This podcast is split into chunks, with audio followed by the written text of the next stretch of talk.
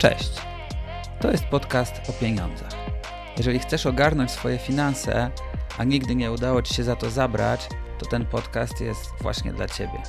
Opowiadam o pieniądzach z ludzkiej perspektywy, w zrozumiały i mam nadzieję ciekawy sposób. Zapraszam.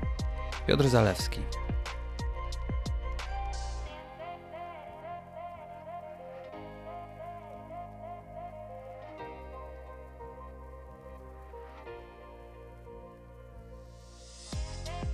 W dzisiejszym odcinku opowiem o zależnościach między czasem a pieniędzmi.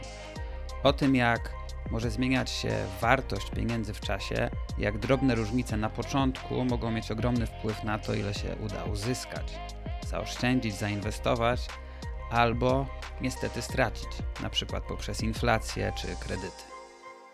Jak głosi przysłowie, czas to pieniądz, ale zmień w nim kolejność, a otrzymasz cenną prawdę. Pieniądze to czas. To słowa brytyjskiego pisarza z końca XIX wieku, George'a Gislinga. I coś w tym jest. Życie jest e, pełne trudnych decyzji. Można zdecydować się choćby na wysokopłatną pracę, e, edukować się w tym kierunku i zostać prawnikiem. I wtedy po pierwszych latach praktyk, osiągnięciu licencji, praca będzie bardzo, bardzo dobra w sensie finansowym. Będziemy zarabiać dużo, ale kosztem czegoś. I najczęściej tym kosztem jest czas. To znaczy, będziemy zostawać w pracy do późnych godzin, będziemy często pracować w weekendy i co prawda będziemy mieli pieniądze, ale nie będziemy mieli czasu. Jest też często odwrotnie. Ktoś decyduje się na mało wymagającą pracę i ma zagwarantowane, że nie będzie pracował dłużej niż do określonych godzin, że nie będzie miał nadgodzin, no ale wtedy pieniędzy będzie mniej, z kolei będzie czas, który można w różne sposoby wykorzystać. Można zainwestować w ten czas i na przykład się dokształcać, żeby znaleźć lepszą pracę. Można też pracować po godzinach, żeby zarabiać więcej albo mieć drugą pracę, no ale wtedy z kolei zaczyna brakować tego czasu. Wreszcie, jeśli ma się więcej pieniędzy, to można sobie kupić czas. Można choćby płacić za usługi, takie jak sprzątanie czy przygotowywanie posiłków, chodzenie do restauracji, i tak dalej, i tak dalej. Wszystkie te przykłady są po to, żeby pokazać, że są pewne mechanizmy związane z wartością pieniądza w czasie. No i znając te mechanizmy, można sprawić, żeby czas pracował na naszą korzyść.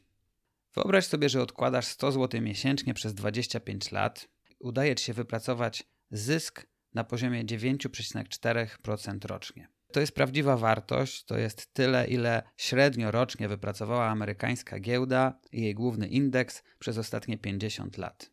No i teraz zaczynasz odkładać w wieku 35 lat 100 zł miesięcznie. Ile udałoby ci się wypracować zysku po 25 latach, czyli od 35 do 60 roku życia? Nie jakoś specjalnie dużo 112 tysięcy złotych. A co gdybyś te same 100 zł odkładał nie od 35, tylko od 25 roku życia. Czyli żebyś odkładał, odkładała te pieniądze przez 35 lat. Jak myślisz, ile wtedy udałoby ci się wypracować zysku? Uwaga, uwaga, werble 295 tysięcy złotych. 10 lat oszczędzania więcej, takiej mało znaczącej kwoty jak 100 zł miesięcznie, która też będzie znaczyła coraz mniej wraz z biegnącym czasem ze względu na inflację i udaje się odłożyć ponad 2,5 raza więcej. A co gdybyś odkładała przez 35 lat 1000 zł miesięcznie? Przy takim oprocentowaniu, jakim wspominałem, średniorocznym, udałoby się wypracować prawie 3 miliony złotych, co już jest naprawdę sensowną kwotą.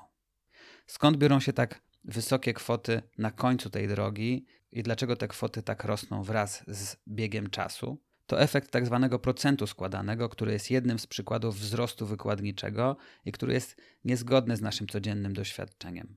W przypadku procentu składanego pierwszy okres, czy pierwsze kilka, nawet kilkadziesiąt okresów odkładania nie zapowiada tego, że zacznie następować tak wyraźny wzrost. I to jest jeden z argumentów za tym, dlaczego warto jak najwcześniej zacząć odkładać na przyszłość. Mimo, że przykład, który podałem, był uproszczony, bo nie uwzględniał m.in. inflacji, to nie zmienia to faktu, że jedna trzecia czasu więcej oznacza, że udaje się odłożyć ponad 2,5 raza więcej.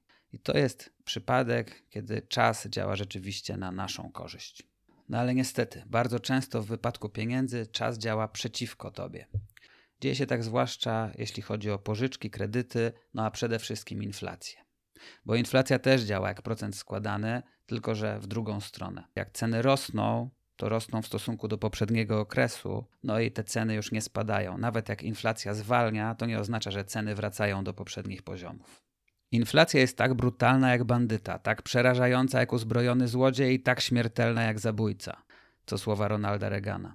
Inflacja to sposób na odebranie ludziom ich bogactwa bez konieczności otwartego podnoszenia podatków. Inflacja jest najbardziej uniwersalnym podatkiem ze wszystkich. Tak powiedział z kolei amerykański ekonomista Thomas Sowell. No i w ogóle wśród ekonomistów panuje właściwie konsens, że wysoka inflacja to jedna z największych katastrof dla gospodarki. I tutaj również bardzo liczy się czas, bo im dłużej wysoka inflacja trwa, tym te skutki są bardziej opłakane. A w Polsce inflacja obecnie jest bardzo wysoka, bo 17,2% to jest ogromnie dużo. Nie jest to jeszcze hiperinflacja, ale jest to poziom bardzo wysokiej inflacji. Proste obliczenia wystarczą, żeby sprawdzić, co to oznacza dla naszych oszczędności. Weźmy taką kwotę jak 10 tysięcy złotych i jaka będzie jej wartość przy inflacji 17,2% rocznie po roku. To 10 tysięcy złotych będzie warte tyle, co dzisiejsze 8,5 tysiąca złotych. No to załóżmy, że taka inflacja utrzymuje się dłużej, przez 3 lata.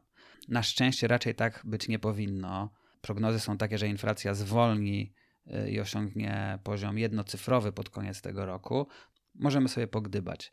Gdyby inflacja utrzymała się na takim poziomie przez 3 lata, wtedy 10 tysięcy złotych po 3 latach będzie warte zaledwie tyle, co dzisiejsze 6,2 tysiąca. Także widać, że pieniądze topnieją w oczach. I właśnie dlatego warto trzymać oszczędności nawet na prostym koncie oszczędnościowym, choćby 7-8%. Po trzech latach na koncie z oprocentowaniem 8% ta sama kwota miałaby wartość dzisiejszych 7,4 tysiąca złotych, czyli wyparowałoby z naszych oszczędności 2600, a nie 3800 złotych. No i niestety ten wynik jest też pogorszony przez podatek belki od zysków z oszczędności. Gdyby nie ten podatek, to udałoby się uratować jeszcze więcej. No i negatywne efekty inflacji odczuwają wszyscy ci, którzy mają kredyty o zmiennym oprocentowaniu. Państwo podnosi stopy procentowe, żeby pohamować inflację. To jest jedno z głównych narzędzi służących do wyhamowania inflacji, ale niestety przekłada się to bezpośrednio na wysokość kredytów o zmiennym oprocentowaniu, a kredyty o zmiennym oprocentowaniu to była większość kredytów hipotecznych przyznawanych w Polsce i bardzo dużo kredytów konsumenckich. W takiej sytuacji nie tylko ceny w sklepach rosną, ale też rosną raty kredytów i to jest bardzo trudna sytuacja dla wielu osób. A jak czas działa przeciwko nam w przypadku kredytu hipotecznego? Dla uproszczenia możemy przyjąć, że jest to kredyt o stałym oprocentowaniu. Załóżmy, że jest on na 30 lat na kwotę pół miliona złotych i to oprocentowanie wynosi 8%. Wtedy realnie przez cały ten okres spłacania rat kredytu przez te 30 lat oddajesz bankowi nie pół miliona, tylko aż 1,3 miliona złotych. Niesamowicie dużo. A gdyby ten sam kredyt zaciągnąć na 20 zamiast 30 lat, wtedy oszczędzisz i oddasz bankowi 300 tysięcy złotych mniej. Wiadomo, że miesięcznie będziesz płacił trochę więcej, ale i tak zaoszczędzisz 300 tysięcy. No i podobnie sprawa przedstawia się, jeśli chodzi o kredyty konsumenckie. Im dłużej, tym drożej. Sprawdziłem, ile kosztuje najtańszy iPhone 14 Pro na Allegro. Można go znaleźć za 5799 zł. Wiadomo, jest to drogi telefon, Wysoką kwotę trzeba wydać na początek. Wiele osób decyduje się na zakup na raty. Jeżeli zdecydujemy się na taki zakup ratalny, oprocentowany, to przy 10 ratach zapłacimy realnie za 6900 zł, a więc ponad 1000 zł więcej, a przy 24 ratach prawie 1800 zł więcej. Na szczęście y, oferowane są też na rynku raty 0% i to jest coś, co warto rozważyć, bo zwłaszcza przy wysokiej inflacji możemy powiedzieć, że w takim wypadku kupujemy sobie czas. Ceny dynamicznie rosną z miesiąca na miesiąc, z roku na rok, a my kupujemy coś za cenę z danego momentu, a płacimy za to w przyszłości. więc taką opcję warto rozważyć. Ale warto pamiętać, że raty 0% mogą zawierać ukryty koszt, czyli że ten telefon, o którym wspominałem, w wypadku zakupu na raty 0%, ta jego cena startowa może być wyższa i to jest taki ukryty koszt. Marża sprzedawcy na takim urządzeniu sprzedawanym na raty jest większa. Podobno Einstein powiedział kiedyś, że procent składany to ósmy cud świata. No i rzeczywiście coś w tym jest. Te zyski, jakie udaje się wypracować dzięki procentowi składanemu, są zupełnie niezgodne z naszą intuicją. Procent składanym bardzo ważne znaczenie, jeśli chodzi o inwestycje. Przez lata systematycznego odkładania, choćby w amerykański indeks giełdowy, są okresy ogromnych wzrostów, ale są też okresy ogromnych spadków, na przykład kilka lat, 3, 4, 5 lat spadków. To jest bardzo trudne do udźwignięcia psychicznie. Na koniec i tak liczy się to, ile średnio rocznie udało się wypracować po tych 20-30 latach. No i właśnie dzięki procentowi składanemu nawet niewielkie kwoty odkładane systematycznie przez te długie lata mogą wypracować niespodziewanie wysoki zysk na koniec okresu odkładania. No ale do tego potrzebne są z kolei cierpliwość i determinacja, a to jest temat na zupełnie inny odcinek. Dziękuję za wysłuchanie. Jeśli odcinek Ci się podobał, to prześlij go dalej, oceń, zasubskrybuj mój podcast. Zapraszam do kontaktu pod adresem piotr.zalewski.outlook.com. Do usłyszenia.